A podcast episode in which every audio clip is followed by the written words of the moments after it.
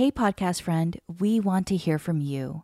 As we continue rolling out episodes of the Encourage podcast, we'd love your feedback and input.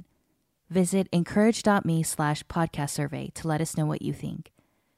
And as a thank you, we'll send the first 100 listeners who complete the survey a package of Dayspring goodies worth over $30.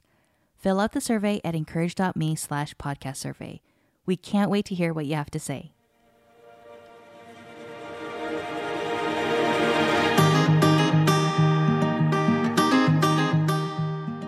Welcome to the Encourage podcast. Each weekday, we meet you right where you are as one of our 30 writers shares what's going on in her everyday life and how God's right in the middle of it all. They bring their unique experiences, joys and struggles equally, so that you can feel less alone and be empowered by the hope Jesus gives. Listen in as our narrator, Grace P. Cho, reads today's article. Today's article is written by Grace P. Cho and is titled, Am I Grateful or Do I Whine Just Like My Kids? My kids are 15 months apart. All they've known is being with each other, occupying the same space, having a constant companion. My daughter is like my husband, logical, introverted, often craving space to herself so she can read or play unbothered. My son, on the other hand, is like me, affectionate, empathetic, always craving company and someone to play with. When they're apart, they miss each other, wondering what the other is up to, what things they might be missing out on that the other is doing. They play well and fight well. It's a can't live with or without each other situation. After separate playdates yesterday, I picked them up, and less than 5 minutes into the car ride home, they start arguing, their tones twisting into whines and their voices rising in volume and sass. I have no patience for this. They've been whining since they woke up that morning. So I yell, "You're already fighting? You've only been together for 5 minutes. I've had enough today. No one can talk until we get home."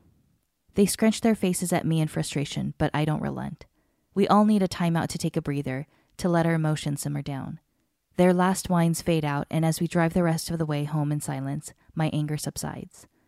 I recognize my overreaction, and I remember the conversation my husband and I had about how it seems that every podcast or sermon or health tip we listen to these days talks about practicing gratitude. Am I grateful, or do I whine just like the kids do? Am I grateful for them? If they're gifts from God, how do I practice gratitude when I've lost my patience and am beyond annoyed? When I've just yelled at them, when they don't behave as I wish they would? I check my heart and see the rigidity of my posture. When provoked, I often stand on a soapbox of my own righteousness and lord it over my kids, my finger wagging, my tone condescending. I feel entitled to them conforming to my ways, for them to obey me the first time every single time, for them to play well with each other and be happy and grateful. Though I do want them to learn to listen, to respect me and each other, my expectations for their behavior are unrealistic. I'm asking for robots instead of children who need grace and reminders. And am I not also a child who needs the same things from the Father? I'm not that much different than my kids. I also need to try again, to use my words nicely, to say sorry and ask for forgiveness. I get off my soapbox and relax my shoulders. I look into the rearview mirror and see their faces obediently quiet. I can tell they're ready to be silly again, and I'm grateful their spirits haven't been broken.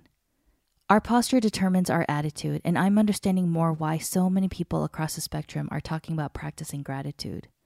Gratitude changes our posture, and practicing gratitude means we must slow down our minds and our hearts to remember, recount, and recognize what we have to be grateful for.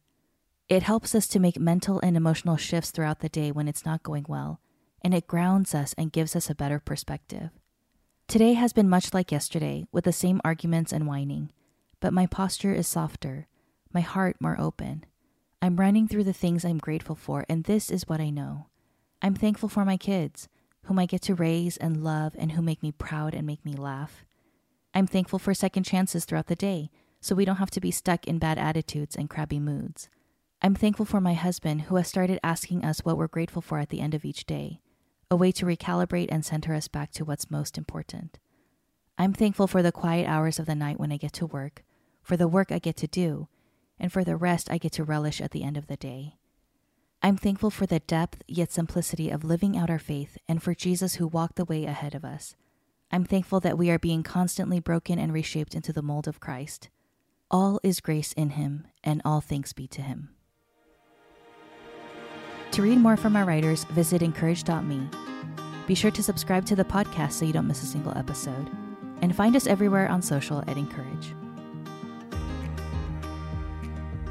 Dive into His Word with Summer Soul Care resources from Dayspring. From devotionals and books to Bible reading plans and free e-cards, Dayspring is committed to help you experience and express the life-changing message of God's love. Visit encourage.me/podcast and click Summer.